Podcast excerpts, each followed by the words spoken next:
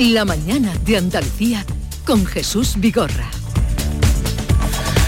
Y a esta hora vamos a recapitular el día por delante con Paco Ramón y los datos del INE que no sé si ya han salido, Paco. Pues acaban de salir. Tenemos 3.127.000 parados. Se reduce la tasa de desempleo en 1,48%. La tasa de paro en el conjunto de España durante el primer trimestre del año se sitúa en el 13,26%, según los datos que acaba de colgar el INE, conforme me estaba dando paso en su página web. Pero tenemos más asuntos hoy que destacar. La Junta estudia adelantar las medidas contra el calor si persisten las altas temperaturas. Se adelantarían al 15 de mayo. De hecho, hoy el Ministerio de Sanidad quiere abordar este asunto con las comunidades autónomas para establecer un plan y la Agencia Estatal de Meteorología a esta hora todavía mantiene desactivados los avisos por el calor que había previsto para la jornada de hoy. Esperemos que siga así. Actualizamos datos del incendio ocurrido anoche en unas eh, cuadras de la Feria de Abril de Sevilla. Dos animales han fallecido y han muerto y una niña ha resultado herida al ser golpeada precisamente por un caballo que huía de las llamas. La DGT pone en marcha a partir de hoy un dispositivo especial para gestionar los miles de desplazamientos de aficionados de las dos ruedas hacia Jerez con motivo del Gran Premio de España de motociclismo que se va a celebrar este fin de semana, el próximo fin de semana. Bruselas va a evaluar los esfuerzos de España en materia judicial para renovar el Consejo General del Poder Judicial. Lo va a hacer en julio, cuando precisamente nuestro país asuma la presidencia de turno de la Unión Europea, que será, por cierto, le ha dicho Bruselas, un escaparate de cómo está funcionando la justicia en nuestro país, eh, de la separación de poderes. El Congreso aprueba hoy la ley de vivienda de la que estabais hablando, que limita los precios del alquiler, considera grandes propietarios a quienes tengan cinco inmuebles, va a obligar a los jueces a pedir un informe también de servicios sociales antes de decretar un desahucio. Y como decíamos, el Instituto Nacional de Estadística acaba de publicar los eh, datos eh, del primer trimestre del año con esa tasa de desempleo que se reduce en apenas cuatro décimas, se sitúa en el 13,26% de la población activa en nuestro país, eh, con más de 3.127.000 parados y también, mm, dato a destacar, el incremento de la tasa de ocupación, del número de trabajadores ocupados, que crece en 1,83% y se sitúa al borde de los 20 millones y medio de ciudadanos españoles que están pues cotizando eh, en la seguridad social, que están actualmente trabajando. ¿Y eh, datos de Andalucía todavía no tenemos? pues todavía no, todavía no tenemos esos datos eh, pormenorizados, habrá que ir viéndolo a lo largo de la jornada. Vale, pues ya iremos contando. seguimos con Silvia Moreno, con Fernando del Valle, con Kiko Chirino. ¿Algún comentario a estos datos del paro? En fin, baja el paro, sube un poquito la ocupación, mm, o sea, mm, impresiones.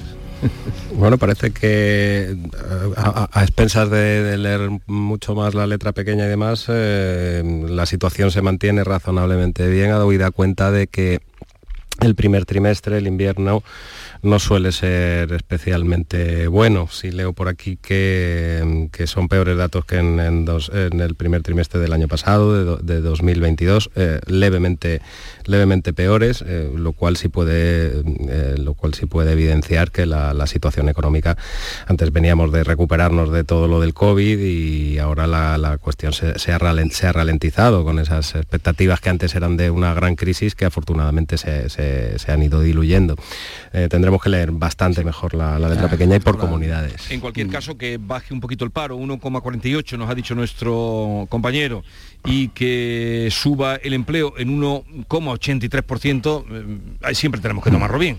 Por supuesto. Eh, creo, yo creo que sin ver, sin ver todavía los, microdatos, ¿no? los números, eh, intuyo, pero me puedo equivocar, que probablemente a lo mejor también la sequía se haya dejado notar en, el empleo en la, agricultura, ¿no? porque las campañas agrícolas que hay en estos momentos eh, eh, al caer la producción también se necesita menos mano de obra y al final no tienes que llevar a replantear el mercado laboral que tenemos eh, y cómo podemos reciclar el paro que tenemos ahí y que por muy, bien que vaya la economía y se recupere no conseguimos reducirlo, ¿no? Pero al final hay una falta, no está, necesita un reajuste los demandantes de empleo con la, con la oferta. Porque ayer, simplemente a efectos gráficos, ¿no? Hubo en, Granada una feria de empleo para universitarios y se, se ofertaron 2.000 contratos. 2.000 contratos. Claro, los perfiles que buscan muchas de las empresas que hay ahora en Andalucía o que intentan instalarse en Andalucía, esos perfiles no se encuentran tan fácilmente y tenemos un mercado laboral que está, mm, que está adaptado a unas circunstancias muy cambiantes y que ahora mismo además están eh, al arbur de, que llueva y de que pare una guerra. ahí es donde los datos por eso bajan o suben un punto, pero no conseguimos reconducirlo la situación. Sí, es una leve mejoría, bienvenida sea, porque es mejoría, pero es tan poquito, tan poquito que, bueno, que da la sensación de que no terminamos de, despegar, ¿no? Con el impulso y con la eh, que, hace falta, ¿no? Para dejar definitivamente atrás eh, todo lo lastre de la pandemia y la guerra en Ucrania, pues bueno, no contribuye a que, a que el despegue finalmente se produzca. Eh, vamos a hablar enseguida, ya os había anunciado, con Julio Díaz, en cuanto que esté, me lo pasáis, queridos compañeros, es representante de los agricultores del Condado de Huelva, volveremos al tema eh, principal o, que más eh, repercusión tiene ahora mismo, no solo en Andalucía, sino en España, en la prensa y en los medios de España, y también iremos luego a hablar de la situación que es un poco paradójica, paradójica en el sentido de que eh, ayer el, presidente del Tribunal Superior de Justicia de Andalucía, Lorenzo del Río, alertaba de que la justicia está al borde del colapso. Quienes eh, llevan esperando juicio o se les ha pospuesto estos días, bien lo saben. Los abogados bien lo sufren. Pero claro, ¿y ahora qué a partir de esas declaraciones? Eh, que ayer todos los medios mm, contaban, ¿no? Pero ¿qué ha pasado como en un segundo plano? Eh, la justicia está al borde del colapso, decía hmm. Lorenzo del Río, ahí, en, eh, al frente del Tribunal Superior de Justicia de Andalucía. Claro, que el presidente del Tribunal Superior de Justicia de Andalucía, desgraciadamente, lleva ya muchos años, cada vez que presenta la, memoria, y, dice cosas muy parecidas, ¿no? En esta última convocatoria incluso ha dicho algo así como que, bueno, que, no le gusta predicar y clamar en el desierto, porque ve que, que cada año alerta de los números insostenibles, del atasco histórico que sufren los juzgados y los tribunales andaluces y las administraciones implicadas no parecen poner mm. sobre la mesa todos esos instrumentos que podrían agilizar los pleitos y podrían dinamizar los jugados, porque es que esto al que le toca realmente es un drama, cuando hay un despido, cuando se reclama una cantidad, cuando hay un conflicto y cuando acude a los tribunales intenta que esto se solucione relativamente rápido, no es así, no es así. A la situación de, atasco y de, y de crisis en la que está permanentemente sumida la justicia, hace poco tuvimos la huelga de los letrados de la Administración de Justicia, que los números de paralizaciones de juicios, de no tramitación de asuntos, er, eran escandalosos y parecía que no se le terminaba de dar solución. Ahora están en huelga los funcionarios eh, de justicia y, los fiscales y jueces también, los jueces sobre todo, parece que, también están mm. involucrados en, otra, en otros paros.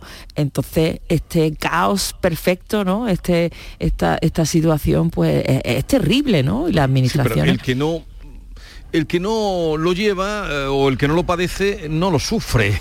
Y, esa, y, esa, seguramente una de las, eh, de las causas que explican que desde el poder político, desde la administración, que es quien podría poner pies en pared y quien podría meterle mano por fin a este problema, pues no se le, no se le meta nunca, porque seguramente eh, no dará los réditos electorales hablar de la justicia que se da ponerse a hablar de vivienda en este momento, con el drama social que tenemos, o ponerse a hablar de Doñana, que está claro que es un tema que ha venido para quedarse. Pero mm. preguntabas antes, Jesús, ¿y ahora qué? Pues ahora nada, yo me he puesto el cráneo a que el año que viene eh, Lorenzo del Río hará las mismas manifestaciones con respecto a la memoria hablaba hace un momento con un abogado que ha plantado cara, un joven abogado, Daniel Sánchez Bernal, abogado que, que, lucha contra la justicia tardía, tiene ya tres demandas ante el Constitucional y me contaba de una mujer que lo que está pidiendo es una renta, lo que viene a ser un subsidio, una renta que le corresponde y metió la demanda en el, en el 22, en octubre, no, en junio del 22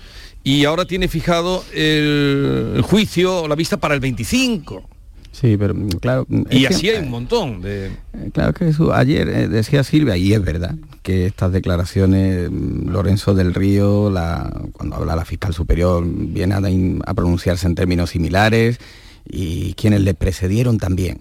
A veces es que hemos asimilado sin más estos titulares y el trazo grueso y no vemos la, la contundencia y la gravedad de las afirmaciones que se hicieron. Hay que desmenuzarlo. Ayer Lorenzo del Río dijo literalmente que la Administración de Justicia no puede dar respuesta. Esto es asumir que un poder del Estado, nada más y nada menos que la justicia, no puede dar respuesta a los casos que llegan. Y dice uno, bueno, ¿y cuántos casos llegan? Es que el año pasado llegaron a los juzgados andaluces 1.254.304 asuntos. Claro, asumimos que la justicia responde tarde y hemos pues, normalizado que te den un juicio para dentro de dos, tres años. Y el propio presidente del TSJ dice que es difícil, por no decir imposible, responder. Pero vamos a bajar un escalón más. No solo que responda tarde, es que también otro dato que se dio ayer. Hay 475.000 ejecutorias, es decir, resoluciones que ya han dictado, justicia que ya se ha dictado, pendientes de aplicar no es que se llegue tarde, sino que cuando se llega también se tarda en aplicarse esa justicia ya sentenciada.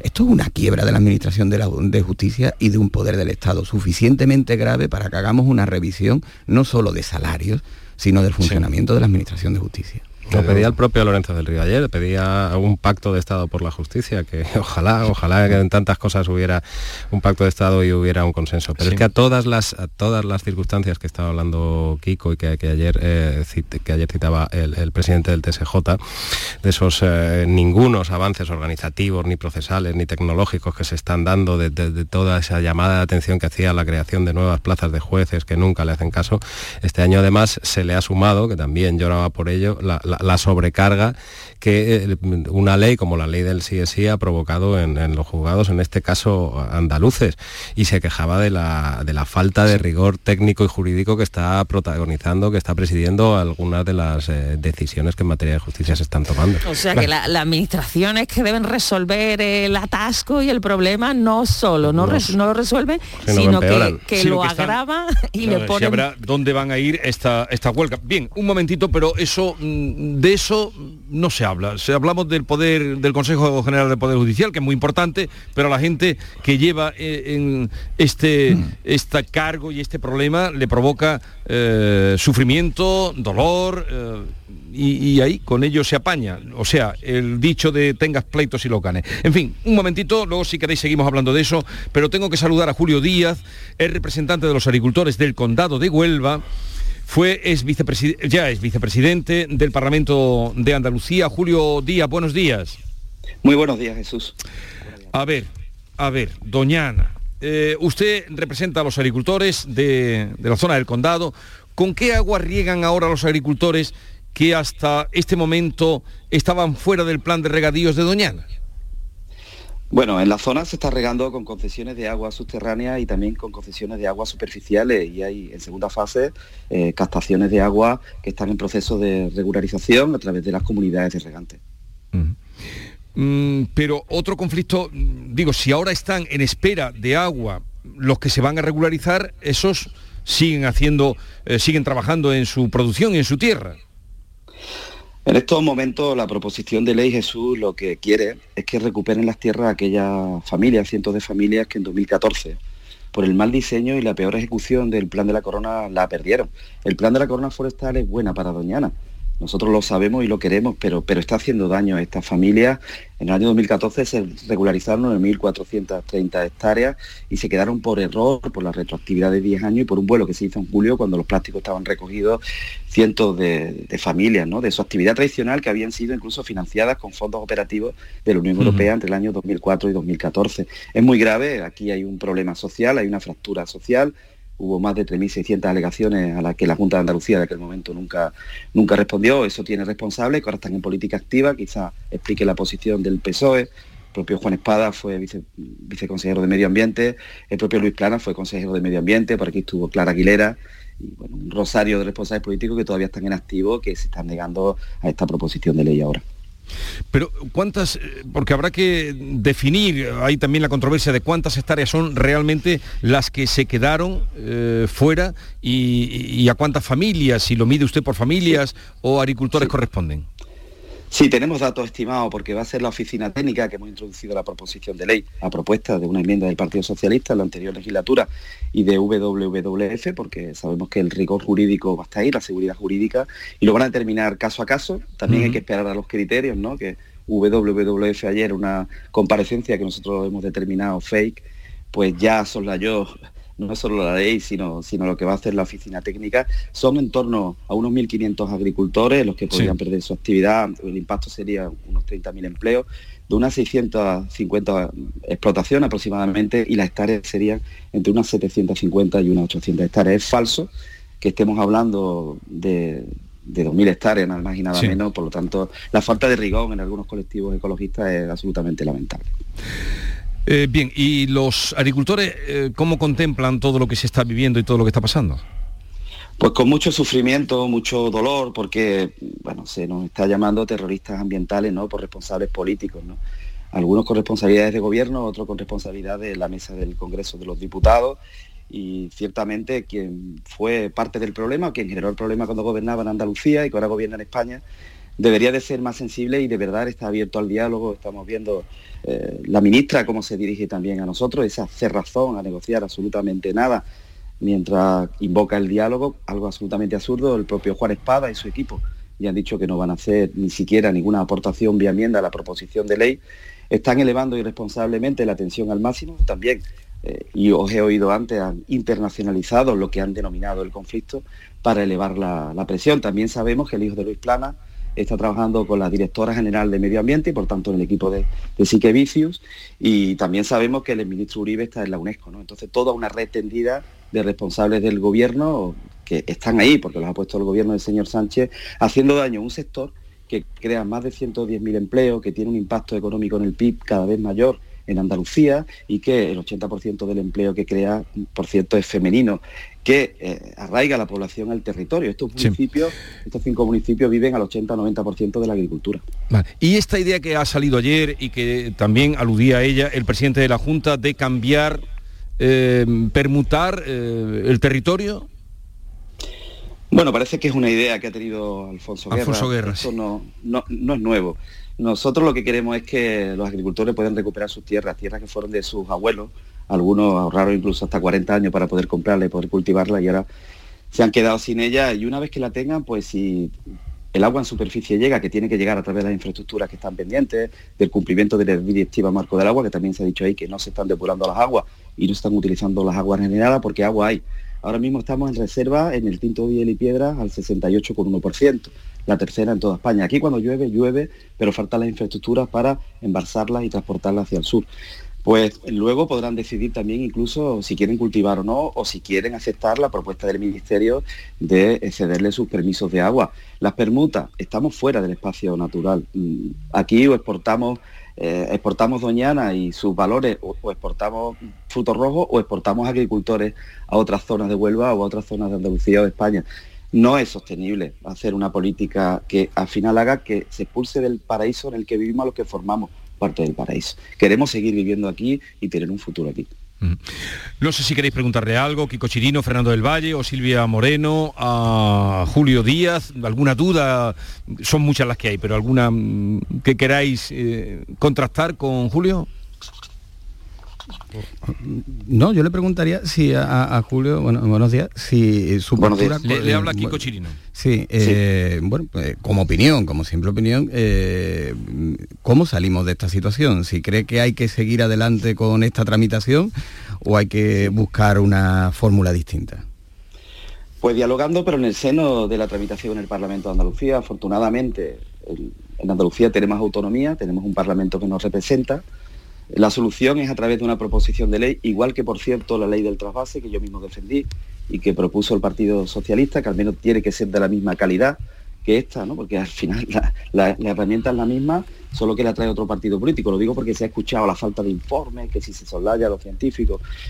No, nosotros reconocemos que el acuífero está sobreexplotado, reconocemos también que, irresponsablemente el Miteco dio concesiones de agua en febrero de 2020 a algunos agricultores del monte para romper la unidad de la plataforma, cuando el 24 de agosto del mismo año ya lo declaró sobreexplotado y ya el expediente estaba incoado, lo que es muy, muy grave, o sea que se ha removido la estabilidad aquí para eh, confrontar desde el Ministerio. Esto está muy claro y no hay voluntad de diálogo. Nosotros queremos que el diálogo, sí, diálogo en el seno del Parlamento de Andalucía. En dos semanas serán las comparecencias y la esperanza que tienen los agricultores de recuperar sus tierras eh, tiene que verse vista solucionada en la tramitación parlamentaria antes de que lleguen las vacaciones parlamentarias en verano. Señor Díaz, soy Fernando del Valle. Eh, me permite preguntarle, no solo como representante de, los regantes, también por su vis política conocida, me gustaría eh, si podría hacer algún vaticinio de lo que puede suponer todo este denominado conflicto en estas elecciones del 28 de mayo que, se nos vienen. Porque da la impresión de que todo el debate al final se ha establecido en términos absolutamente electorales en los que lo que menos importa realmente es el, futuro de Doñana. Y estamos aquí eh, vaticinando, estamos haciendo nuestras cábalas y viendo el rechazo de los alcaldes, a, bueno, perdón, el apoyo de los alcaldes a la proposición de ley, viendo el rechazo absoluto por parte del gobierno, pero realmente, ¿qué, consecuencias puede tener en las urnas dentro de unos solo unos días? Claro, los alcaldes los apoyan porque los ayuntamientos están dentro de la plataforma o sea, están dentro de la plataforma a la que yo, a la que yo represento. Yo comparto con Alfonso Guerra que la escalada del conflicto no es positiva y que poner el disparadero político a Doñana no es positivo. Pero aquí lo ha puesto el gobierno de España y los ministros, lo han hecho de forma institucional. Hay que recordar que, por ejemplo, el ministro Garzón se ha referido como un golpe de Estado a la proposición de ley y también fue el que denostó y denigró a nuestro sector cárnico. ¿no? Esto, esto es con la que se las manejan y, bueno, haciéndole, por cierto, un grave daño reputacional a un sector que, es de primor, que aquí hay una agricultura muy tecnificada, muy profesionalizada, aquí se riega de forma inteligente a demanda gota a gota, ¿no? Por, con control de humedad y, también de nitrato, por lo tanto no puede pasar lo del mar menor, lo digo para que también lo tengan, lo tengan en cuenta. Pues lo han instrumentalizado políticamente. Yo creo que alguien en el seno del equipo de Pedro Sánchez ha decidido que esto podía darle algún voto urbano como a Dalí desde la defensa del medio ambiente, soslayando el conflicto social que provocaron ellos y que existe. Por eso los alcaldes socialistas dejaron solo a Pedro Sánchez, eh, aunque sea un postureo, porque al final se presentan a las listas el 28 de mayo, tienen una situación muy complicada, porque puerta con puerta y enfrente tienen a vecinos que están afectados, incluso familiares porque aquí no hay agricultores legales e ilegales, aquí hay agricultores parcialmente, eh, están cogidos con las tierras pilladas por esta por este plan, eh, a lo mejor se le quedó una hectárea fuera, pero, eh, está roto a girones el, mapa agrícola y, el mapa social, ¿no? por decirlo de, alguna forma.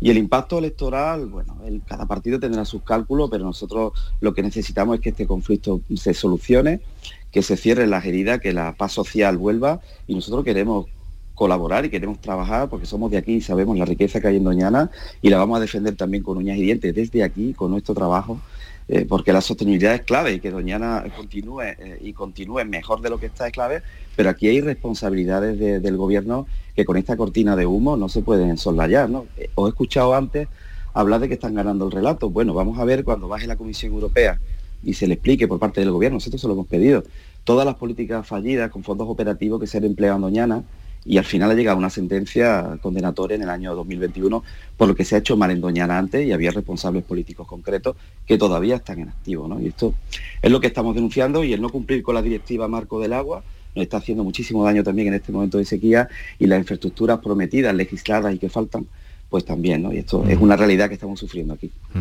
Señor Díaz, buenos días, soy Silvia Moreno. A mí me gustaría preguntarle por no todos los agricultores de la zona están de acuerdo con esta eh, con esta proposición de ley que se está tramitando en el Parlamento andaluz. Hay agricultores de Almonte que rechazan esta regularización de cultivos. ¿A qué lo achacan? Pues lo achaco y me he referido a ello antes a que el Ministerio ha dividido a los agricultores dándole agua a algunos de ellos y dándosela del acuífero sobreexplotado.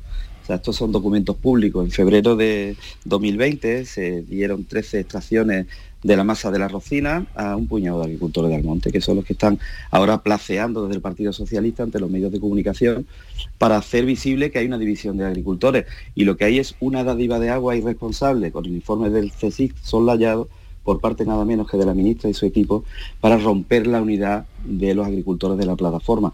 Nada menos que al que era vicepresidente, que, por cierto hace unos días se pronunció en su calidad de presidente de la comunidad de regante condado de Huelva y están queriendo los agricultores removerlo porque no podía hacerlo, no podía hablar como la comunidad de regante, pero están utilizando todo lo utilizable para mostrar una división que realmente no existe en la práctica, al menos desde el punto de vista cuantitativo, porque el 99% de los agricultores están en torno a la plataforma. Lo vamos a dejar aquí. Julio Díaz, representante de los agricultores del Condado de Huelva. Gracias por estar con nosotros. Un saludo y buenos días. Muchas gracias, un saludo y buenos días a vosotros. Eh, los datos del paro en Andalucía, abríamos esta hora a las 9 con los datos del paro generales. El paro en Andalucía eh, baja en 19.100 personas de enero a marzo y se crearon 66.300 empleos. O sea, la tasa de paro ha bajado eh, y eso está bien, eh, está bien que lo haga indudablemente y, bueno, pues son datos que, no, que nos trae el INE. Seguimos. Bienvenido a la prueba práctica del carnet de conducir. Soy Carmen y seré su examinadora. Buenos días, yo soy Alberto. Bien, antes de empezar el examen, quiero decirle que para mí es como si fuera mi hijo. Vale. Genial, pues ponga la llave en el contacto y empezamos. Extra Día de la Madre de la 11. El 7 de mayo, 17 millones de euros. No te quedes sin tu cupón. Cómpralo ya. Extra Día de la Madre de la 11. Ahora cualquiera quiere ser madre. A todos los que jugáis a la 11, bien jugado. Juega responsablemente y solo si eres mayor de edad. Aquadeus, ahora más cerca de ti. Procedente del manantial Sierra Nevada. Un agua excepcional en sabor, de mineralización débil que nace en tu región. Aquadeus Sierra Nevada es ideal para hidratar a toda la familia. Y no olvides tirar tu botella al contenedor amarillo. Aquadeus, fuente de vida, ahora también en Andalucía. Canal Sur Radio. Gran Circo Alaska te presenta el musical circense del Rey León. Será en Sevilla junto al Estadio La Cartuja con grandes aparcamientos. Un fantástico espectáculo para toda la familia. Funciones del 21 de abril al 1 de mayo. El Rey León en Sevilla, junto al Estadio La Cartuja. Compra ya tu entrada en grancircoalaska.es y disfruta de un espectáculo inigualable de El Rey León. Últimas plazas para el intensivo de selectividad que impartimos en Academia Méndez Núñez del 29 de mayo al 12 de junio. También te ayudamos a recuperar las asignaturas que hayas suspendido de la ESO o bachillerato. Contamos con clases online y presenciales. Ven a Academia Méndez Núñez y lo conseguirás. Más información y reservas en academiamn.com. ¿Buscas un espacio diferente para celebrar tus eventos? Nuestros barcos son el lugar de celebración ideal para bodas, cumpleaños y reuniones familiares. Sorprende a tus invitados con una experiencia inolvidable con Cruceros Torre del Oro. Más información en el 954-561-692 o en crucerosensevilla.com. Aumenta la seguridad de tu hogar con Acorasur Puertas Acorazadas y no te la juegues. Visita nuestra exposición en calle Tesalónica, junto a Ferretería El Bombín, San Pablo. Porque tu seguridad y la de tus seres queridos es lo más importante, encuentra tu puerta acorazada en acorazur.es. Acorazur Puertas Acorazadas. De Grupo Abre Fácil.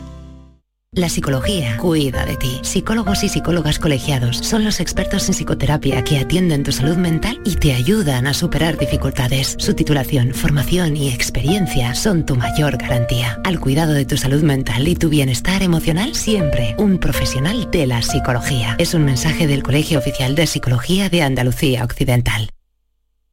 Feria Internacional de los Países 2023. Del 27 de abril al 1 de mayo viaja por el mundo sin moverte de Fuengirola, con más de 30 países y 5 continentes. Desde el mediodía hasta la madrugada, no te pierdas esta fiesta multicultural. Feria Internacional de los Países 2023. Tu mejor plan para este puente de mayo. Los fines de semana nos despertamos en los mejores rincones de Andalucía para que conozcas su historia, su cultura, sus curiosidades sus leyendas. Te invitamos a conocer una Andalucía llena de talento, hermosa, fascinante y única. Andalucía nuestra. Los sábados y domingos desde las 7 de la mañana en Canal Sur Radio con Inmaculada González. Más Andalucía, más Canal Sur Radio. La mañana de Andalucía con Jesús Vigorra. Y con Fernando del Valle, Silvia Moreno y Kiko Chirino. El martes eh, pasado eh, tenía como invitado en el programa a Gonzalo Yut, que ha escrito un libro, ha sido reconocido el año pasado con el premio de teatro Lope de Vega, es uno de los principales que se otorgan en nuestro país, y vino porque hablaba de su novela Fanta, Naranja y Limón. Novela en la que se decía eh, esto, ningún futbolista de élite ha salido del armario en nuestro país. La homofobia seguirá existiendo mientras el mundo sea mundo y los dirigentes religiosos circunden el cerebro a los gobernantes que hacen las leyes. En fin, todo arranca de un jugador de élite del Barça, en, eh, la novela está en los años 80, eh, es ficción, pero indudablemente tendrá algún asidero, ¿no? Donde, donde narrar o mm, sustentar esta historia. Un jugador de fútbol mm, de un equipo campeón, al marcar un gol va y le da un beso a su novio. O sea, justamente lo que hoy cuentan las crónicas de los periódicos eh, y tu periódico ayer, porque ha ocurrido en Granada, con lo contaba también. Eh, Kiko. Sí, es un, ocurrió en Málaga, pero era un jugador que, había, pasado de Marbella, Marbella. Sí, Marbella, que había jugado en el Recreativo Granada, incluso llegó a estar convocado con el primer equipo. bueno, leí en tu periódico la noticia y por eso. Sí, sí, lo había ubicado aquí, ¿no? Era, era Alberto Lejárraga y que es el actual portero del Marbella. Habían conseguido el ascenso a una categoría todavía no no del fútbol de élite, pero sí ya del fútbol eh, semiprofesional, ¿no? La segunda federación y en ese ascenso pues fue hacia la grada donde estaba su familia y su pareja y para celebrarlo le dio un beso. Esa imagen él eh, la subió a redes y se hizo viral. No la hizo con esa motivación de, hacer un mensaje o de eh, contestatario ni nada de eso, ni siquiera él ha querido eh, avivar esta, esta historia pero yo sí creo que, aunque tampoco podemos ser eh, ingenuos en esta historia, creo que aunque afortunadamente la inmensa mayoría de la sociedad ve esa imagen como una normalidad y ni le da mayor trascendencia, este mensaje es importante en el fútbol. Y es importante en el fútbol porque el fútbol, eh, el fútbol profesional, no hace mucho, hace pocos meses, ha celebrado el mayor de sus eventos mundiales en un país homófobo. Entonces, que estos mensajes eh, azoten algunas conciencias, mm, a mí me parece, y que lo hagan con la elegancia que lo ha hecho Alberto, sin querer darle mayor eh, difusión y espectáculo a, la historia, a mí me parece que es un mensaje positivo y un mensaje, en este caso, no sé si necesario, pero sí optimista. Sí, y cuando las cosas se hacen con naturalidad, eh, de manera espontánea, mm, se gana muchísimo más terreno que cuando todo esto a lo mejor viene detrás de, una campaña, de un colectivo beligerante que puede ser mm. más o menos simpático según, según en donde se posicione. Y cuando sale un gesto espontáneo de un jugador de fútbol, se acerca a su familia, a su pareja, a su novio, pues entonces esto tiene eh, otra acogida entre la sociedad. Y yo coincido con Kiko en que en el fútbol un gesto así es necesario, porque en, otro, en otros deportes, en otros ámbitos deportivos, pues sí que eh, esta salida del armario, ¿no? O de darle visibilidad al colectivo LGTBI, pues sí se ha hecho en otro, en otro deporte. Pero en el fútbol parecía como un coto cerrado donde además cuando se le ha planteado a jugadores de los equipos de, primera división, ¿no? Pues poco más o menos que hacían bromas y comentarios muy desafortunados.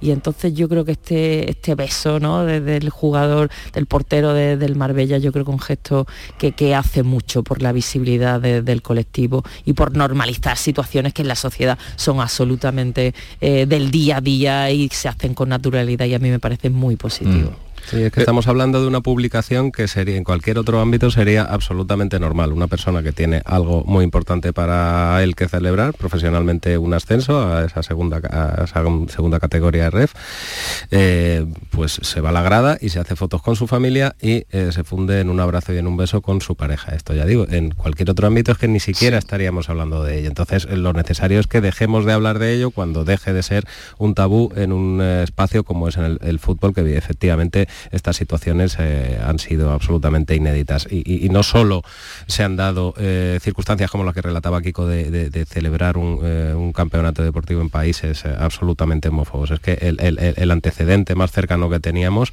este jugador del Getafe cedido en el Esparta de Praga que hace pública su homosexualidad, no, no recuerdo el nombre, pues también hubo un cúmulo de, críticas, de, invectivas en las redes sociales que, parece mentira porque el mundo del fútbol tiene que, ser, tiene que ser así. Así que estos gestos de absoluta normalidad yo creo que efectivamente son los que más ayudan a desterrar esas actitudes tan absolutamente execrables en el mundo del fútbol. Eh, eh, lo habéis dicho, la naturalidad, la normalidad, pero me llamaba la atención porque el, libro lo tenía recién leído y todo el desencadenante viene por un beso en otro estrato, que es eh, en los tiempos de Cruyff, en los tiempos como jugador. Mm, no sé, yo de fútbol sé muy poco, otros compañeros de, de, de Cruyff. En los tiempos de, lo, de esos grandes jugadores ocurre esto, está ambientada la novela. y es que la afición, todavía la afición de los equipos españoles cunde un poco la homofobia, lo hemos visto, y este gesto indudablemente es otro paso más, otro pasito más. Bueno, yo os voy a liberar, ¿eh? Eh, vais a quedar liberados, eh, para que, en fin, acudáis a vuestros menesteres. Silvia a la feria, ¿no? Silvia se va a la feria temprano, temprano, No, que a la feria dicen que están yendo este año pasado a las 3 de la tarde, ¿no? eso se está contando, que la gente va muy tarde por, por temor al color. Digo yo que mm, se gana poco porque siempre el máximo calor llega entre las 5 y las 6. Oye, ¿qué, corrida vas a ver mañana? Pues veo a Castella, Ortega y Roca Rey. Hombre, Castella, Roca Rey. Roca Rey el otro día lo vi yo. No, yo apunté, yo apunté bien, yo apunté bien, pero me ha salido mal. Ah, bueno, apuntaste a seguro. No, pero lo bueno que tiene es que mañana Roca Rey, que viene a por todas, y que se clava, clava los pies y no los mueve, por lo menos el ah. viernes así lo vi yo. Y, y, los, y Castella vienen con ganas, después de lo que ha hecho Morante. Bueno, bueno, bueno, vamos a ver. Pero tú lo has eh, perdido. impredecible. Sí, bueno, lo has perdido. ser morantista y bético tiene esas cosas. Eh, Fernando del Valle, Kiko Chirino y Silvia Moreno, que tengáis un bonito día. Igualmente. Igualmente. Un abrazo.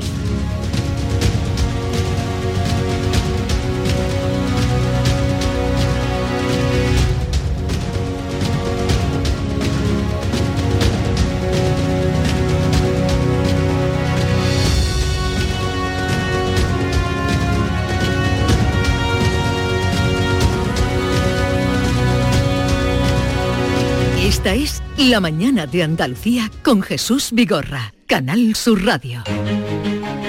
El próximo 28 de mayo se celebran las elecciones locales y autonómicas. Si ese día vas a estar lejos de tu pueblo, de tu tierra, de tu ciudad o algo te impide ir a votar, puedes hacerlo por correo.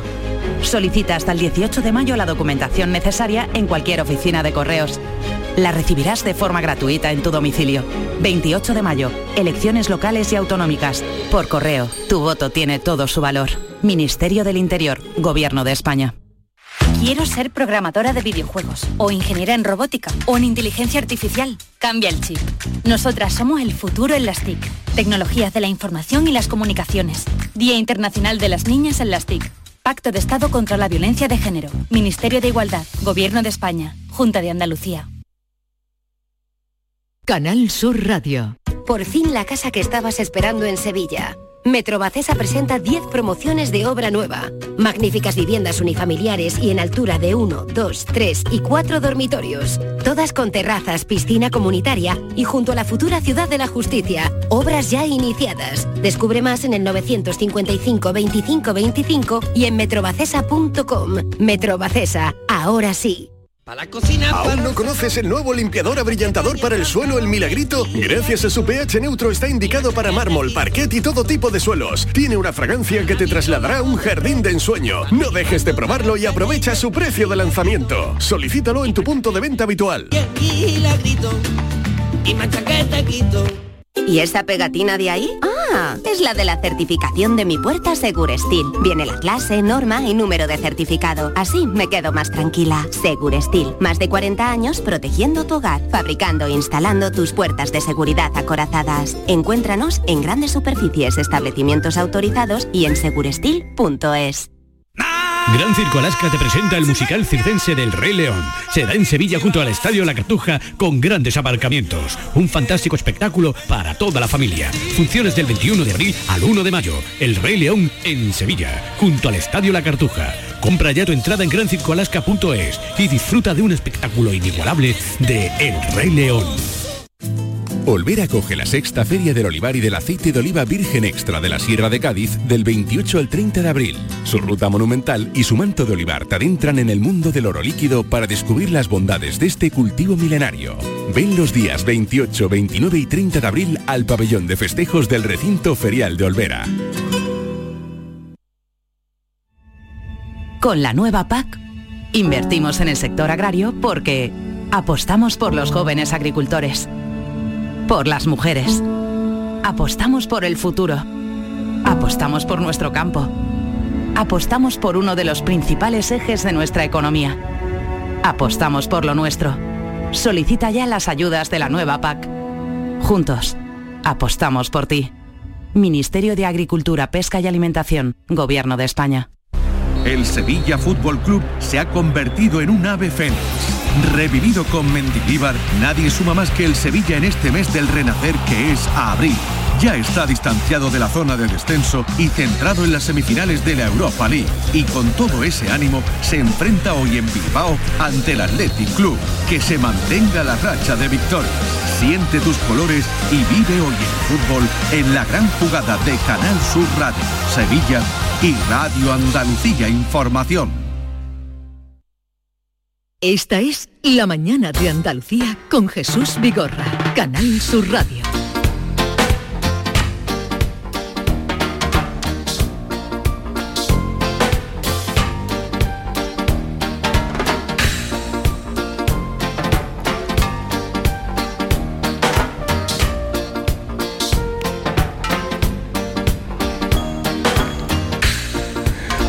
La mañana de Andalucía que transcurre y discurre. David Hidalgo, buenos días. Buenos días, Jesús.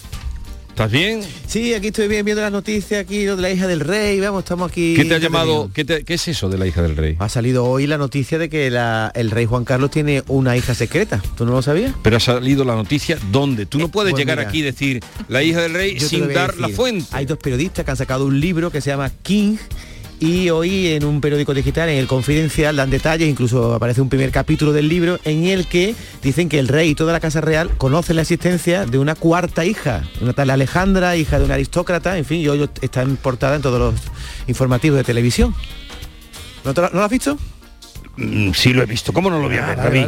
Pero si tú vienes aquí y decís, el rey tiene una hija, di la fuente de donde ha salido. Pues ya tiene la fuente, fuente clara y de manantial, sereno. Eh, Maite Chacón, buenos días. Hola, ¿qué tal Jesús? Buenos días. Aquí estamos, yo, yo con mucha alergia, Jesús. Sí, está regular Maite hoy, ¿eh? ¿Sabes que he debutado este año como alérgica? Nunca lo he sido. ¿Cómo es posible que mm, mm, con la edad que tenga que lo, con la edad que tengo sea alérgica por primera vez este año. Porque este año está siendo muy especial. Espera, espera que se lo vamos a preguntar a Pedro Guardia, que es jefe del servicio de alergología del Hospital Universitario Virgen Macarena. Doctor Guardia, buenos días. Buenos días, Jesús. Eh, ¿Es posible que una persona ya con una edad adulta, adulta, que no provesta, eh, debute en un caso de alergia sin haberla tenido antes? Es posible, probable y relativamente habitual. Decimos que es más frecuente en, niños y adolescentes la edad de debut, la edad de inicio, pero eh, solo se requiere eh, dos factores, que es tener una eh, de predisposición genética y exponerse en cantidad suficiente. Como bien acaba de decir tu compañero, este año cantidad hay mm, para regalar.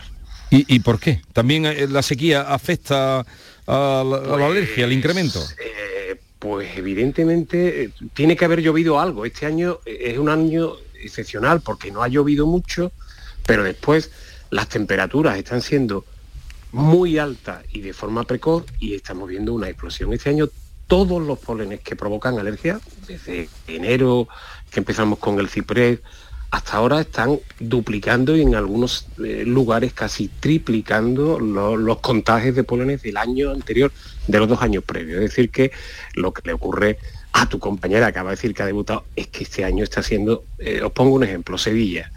El año pasado se llegaron, no llegamos a 2.000 granos de polen de olivo por metro cúbico de aire. Sí. La semana pasada y esta semana estamos en más, estábamos en más de 5.500. Es decir, que hay un nivel bestial. Bestial, hablando de forma coloquial, y entonces está haciendo que aquella persona que pudiera ser alérgica, que tiene una predisposición a montar este tipo de respuestas, pues este es el año que, que- que van a debutar.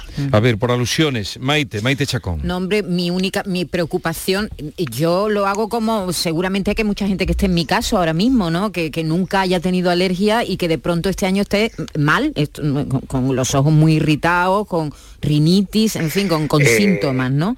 Eh, a partir sí. de ahora ya voy a ser alérgica siempre. Las personas que este año debutemos como alérgicos, a partir de ahora ya vamos a ser alérgicas siempre, o se tienen que dar estas circunstancias especiales de sequía, de falta de lluvia, para que notemos estos síntomas. Eh, puedes tener síntomas en cualquier momento, una vez que has comenzado. ¿Qué ocurre?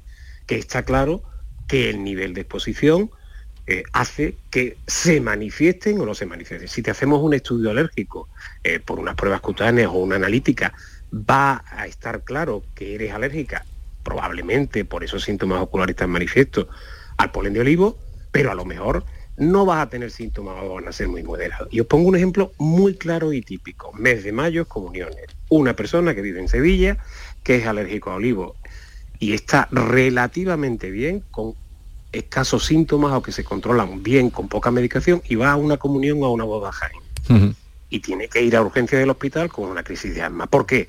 Pues porque las cantidades a las que está habitualmente habituada la persona en su medio de, de- de trabajo, de vida, es un nivel X y si en Sevilla y si se va a Jaén, pues va a tener X por 3 o por 4. Entonces, eso es lo que ocurre, que nos acostumbramos a un nivel que estamos tolerando y en cuanto que se duplica, pues pasa, duplica o triplica, pasa eso. Y este año se están dando eso.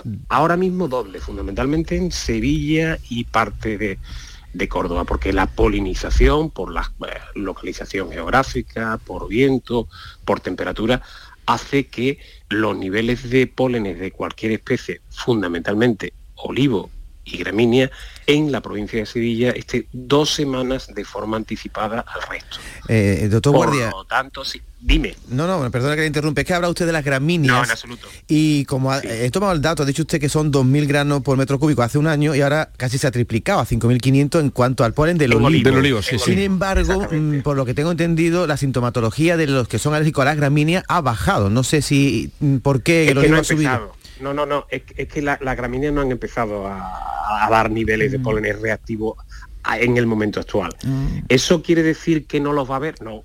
Siempre el olivo es eh, en torno a un par de semanas antes al inicio de polen de gramínea. Sí os tengo que decir a vosotros ya y a todos los oyentes de vuestro programa que lo mismo que estas temperaturas hacen que se haya adelantado y que haya unos niveles muy altos, si se siguen manteniendo esas temperaturas, las plantas se secan Claro.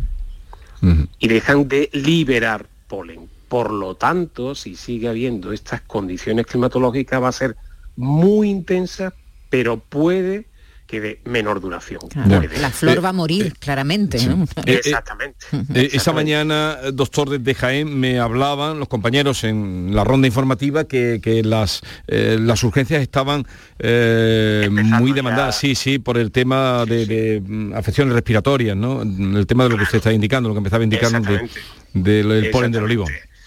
Lo que hemos aprendido ya, mis compañeros y la población de Jaén ya lo llevaba usando años, eh, pero que en el resto no lo usamos, las mascarillas para de alguna manera evitar eh, esa exposición eh, de las vías respiratorias, de por donde respiramos, que es la nariz y la boca, al, polen, en Jaén llevan muchos años usándola de forma preventiva. Yo les recomiendo que en, en esas zonas de máxima exposición que empiecen a tirar mano de la mascarilla y a usar, no esperar a tener síntomas para empezar a tomar la medicación. Toda persona que llega, eh, no estamos hablando de, de- de tu compañera Maite, que ha debutado este año y no lo sabía, pero toda persona que ya está diagnosticada, que sabe que tiene, tiene un tratamiento que debe de comenzar al menos, al menos dos semanas antes de empezar la estación, además de haberse puesto la correspondiente vacuna, pero al menos alguna medicación debería de empezar a tomar. Y cuando empiece con los primeros síntomas ya añadir el resto. Si eso lo hacen, la calidad de vida es eh, manifiestamente mejor que aquella persona que o no sabe que es alérgico o no ha empezado a tomar la medicación. También tengo que deciros otra cosa, en esta época, por los cambios de temperatura, de, de fresquito por la mañana, calor por la tarde, aire acondicionado, también se producen muchos cuadros respiratorios de origen vírico, no alérgico, que tienen una sintomatología, unas manifestaciones clínicas muy parecidas. No todo el que estornuda en primavera es alérgico, afortunadamente. Ya, ya. Eh, o sea que por otro motivo más para no desprendernos de la mascarilla eh, en relación a lo que usted acaba de explicar, ¿no? Personas que saben que están mm, o que pueden estar afectadas, la mascarilla, que, que, que dio tan buenos resultados. ¿Y, y algún otro consejo, doctor? Yo- a algunas horas del día la- que mejor no salir a la calle, Hombre, la- la- tener la- las ventanas cerradas, no sé, algún otro consejo para las personas que estén ahora mismo, que son muchas, sufriendo con- de los síntomas de la alergia. Hombre, eh, lo que está claro que, que, la casa, que las habitaciones hay que ventilarla y hay que ventilarla un, menos, un mínimo de 20 minutos al día. El resto del día yo recomiendo que estén cerradas la- las ventanas. Eh, a la caída de la tarde eh, es cuando, por una serie de condiciones climatológicas, los niveles pueden ser más altos. Al mismo tiempo hay una serie de, de sustancias endógenas, de, de corticoides endógenos, que son sustancias antiinflamatorias, que nosotros usamos para tratar esto, que por la noche suelen estar los niveles más bajos. Por lo tanto, las horas de tarde y noche son probablemente las peores para los alérgicos, pero también a primera hora del día. Eh, si, si hace mucho viento, ahora qué está ocurriendo, está haciendo en las provincias de Sevilla, de perdón, de Cádiz, toda la zona de costa eh, está viendo un levante fuerte. Eso también llega al interior y moviliza, aunque haya la misma cantidad eh, la semana pasada pues, la misma cantidad de polen de olivo, de gramínea aún no tenemos, como les digo, pero al movilizarlo con el viento todavía se incrementa. Entonces, pues eh, mirar qué, eh, qué predicciones de, viento hay, eh, los niveles de pólenes, que ya en todas las provincias se puede consultar Sí. en, en la página de pólenes.com y sabemos qué nivel va a haber y entonces pues tratar de evitar eh, el hacer ejercicio al aire libre, si lo hacemos ponernos una mascarilla y sobre todo ya bueno, aquellas personas que Ay, se nos... extremar las medidas eh, con el tratamiento y no esperar a tomar cuando tengo síntomas, porque cuando eso ocurre voy a estar probablemente un par de días al menos todavía fastidiado. Por lo tanto, empezar a hacer, a hacer eso, eso es lo correcto, en la manera de lo posible, salir con gafas de, de sol para proteger eh, la vista. Si, si tienes lentillas en esta época, pues mira, mm, ponte tus gafas de vista normal porque entre el ojo y la lentilla hay una cámara con lágrimas que ahí se eh, queda incrustado, se puede quedar depositado el polen y todavía va a provocar más síntomas oculares. Entonces son eh, medidas de, de No sé si se nos ha cortado la comunicación, ¿había algún problema? Doctor Pedro Guardia, ¿me escucha? Ah, se, Se ha, ha cortado. cortado, Bien, no sé si podremos ya despedirlo porque vamos muy mal de tiempo, si no, eh, disculparnos eh, compañeros, eh, Pedro Guardia, que es jefe del servicio de alergología del Hospital Universitario Virgen Macarena.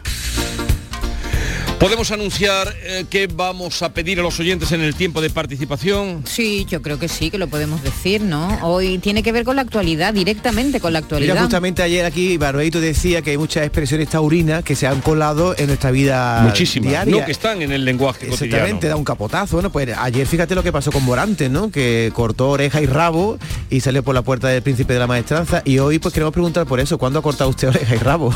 eso pasa. Oye, pero no malinterpretarlo, ¿eh? No, no, en el sentido figurado, cuando usted hizo un podium, un número uno. Sí, por ejemplo, cuando ha- superado una enfermedad grave, eso es cortar oreja y rabo, ¿no? En la ¿Cuándo- vida. ¿Cuándo salió usted por la puerta grande? Exactamente. Vale, eh, otro ejemplo, Mira. le pusieron un examen, por ejemplo, un- una oposición. Y se, y se preparó solo do- dos temas de 10 y le toca el que se estudió, ese tío a oreja y rabo. Oreja y rabo y ha pero- salido por la puerta grande. Pero también oreja y rabo al que estudió y aprobó, David. Claro. No vamos a ir solo premiando también. la... Sí, bueno, yo te digo una La cosa. chanalería, Yo este año no he ido a la feria, pero alguna vez que he ido a la feria y me he hartado de comer y beber y no y, y- y no he pagado nada, eso es también cortar orejas y rabo. ¿eh? No, eso es tener mm, la cara muy grande. Yo te veo aquí un poquito que tú te Oye, yo- eres un poquito del puño apretado. no, no, expresión, esa expresión yo la he escuchado. Oye, he ido a la feria y vengo con más dinero que he entrado. Eso es cortar. ¿Tú recuerdas algún día en el que te sentiste un triunfador? Esa es una pregunta que le podemos hacer a nuestros. Un día en el que uno se sintió he triunfado en la vida. ¿Tú te has sentido alguna vez así? El otro día en mi barrio, ahí tengo hay una chica que tiene una tienda de fruta, la Paqui, y entonces tiene una rifa de 100. Sí. Y Sí. tú das un euro y te dan un número. Bueno, digo, voy a comprar una. Y dice, bueno, pero que la Antonia ha comprado 20. Digo, bueno, pues te tocará a Antonia. Tú- Pues me tocó a mí, comprando solo una. Eso es cortadores y rabos. Sí, tú, David, eso es lo que queremos saber. De, mm, que cuando se ha visto usted con el rabo en la mano como Morante, ¿no? Hombre, Y con las dos orejas también, no solo el rabo. con el rabo en la... Hombre, ¿cómo está hoy en Lo todas las en la- portadas? Yo, lo, lo de rabo en la mano te ha quedado regular, ¿eh? Vamos a ver. ¿Cómo está, Acláralo. ¿Cómo está Morante hoy en, la, port- en la- todos los periódicos? Con el rabo en la mano, ¿verdad? Exactamente. Tienes razón. ¿Usted cuando se ha visto con el rabo en la mano? Ya la ha liado, ya la ha liado. 670 940 200.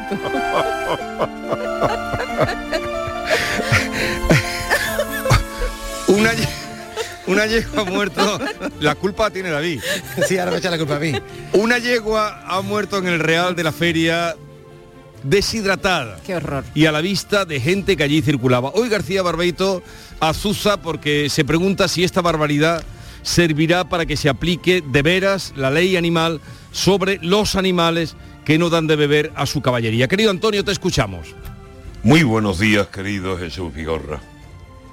Perversos de la ley animal. Aquí sí, pronto, deprisa, que se presente Belarra y actúe sobre el suceso de la feria sevillana, donde una yegua de tiro ha muerto deshidratada y su dueño ya sabía que la yegua estaba mala y que el inmenso calor aconsejaba dejarla tranquila, sin trabajar, a la sombra y en la cuadra.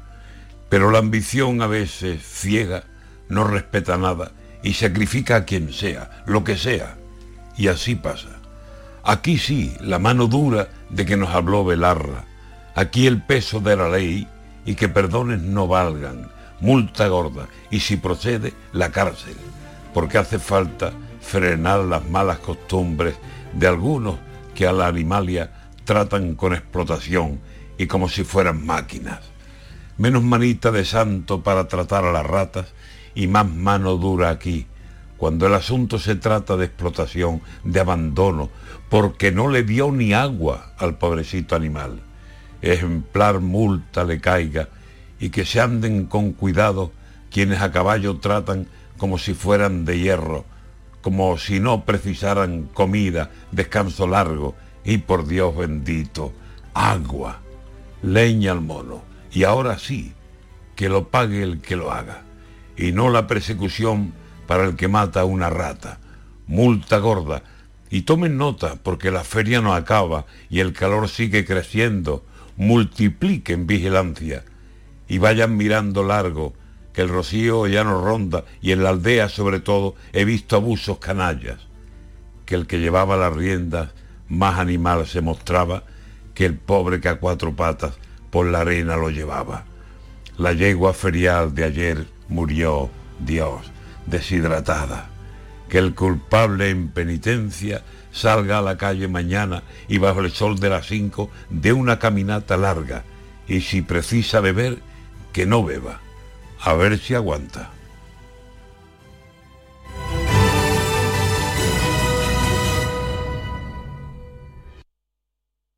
Canal Sur Radio. El verano está a la vuelta de la esquina. Es hora de retomar tu rutina de entrenamiento. Ponte en forma para el verano con Basic Fit. Empieza con 5 semanas gratis y una mochila. Basic Fit. Go for it. Gran Circo Alaska te presenta el musical circense del Rey León. Será en Sevilla junto al Estadio La Cartuja con grandes aparcamientos. Un fantástico espectáculo para toda la familia. Funciones del 21 de abril al 1 de mayo. El Rey León en Sevilla, junto al Estadio La Cartuja. Compra ya tu entrada en grancircoalaska.es y disfruta de un espectáculo inigualable de El Rey León. En The Implant nos esforzamos en ofrecer en todo momento los mejores servicios a nuestros pacientes. Por ello contamos con los tratamientos más avanzados en odontología y estética facial. Pero sabemos que no basta con ofrecer servicios clínicos de primer nivel y por eso cambiamos, para seguir siendo como siempre, pero que nos veas como nunca. Descúbrelo en nuestra web www.theimplant.com. Dime, escúchame, ¿dónde quedamos para comer? Pues estuvimos el otro día en el barrio de Santa Cruz por salir por el centro y no veas cómo comimos en la hostería del Laurel. Te voy a dar una pinceladita. Una chacina en condiciones con un jamón bueno. La ensalada de tronco de bonito espectacular. Pescadito frito, pero bien frito. Las croquetas caseras del chef. Pero vamos, que lo tengo claro. Dentro de la hostería, tranquilo y bien atendido de sevillanas maneras. pues ya me has liado. Voy a reservar en el 954 220295 que ya vamos tarde. Recuerda, Hostería del Laurel, Plaza de los Venerables, Barrio de Santa Cruz. Van a dar las 10 de la mañana y Automóviles Berrocar abre sus puertas, deseándoles que tengan un feliz día. Automóviles Berrocar, tu confianza, nuestro motor.